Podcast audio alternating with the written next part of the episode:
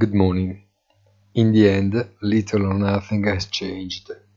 Although from emerging stars and fallen angels, political commentators will soon begin to speculate on scenarios for Washington 2024, as is done with Olympic Games hosting sites.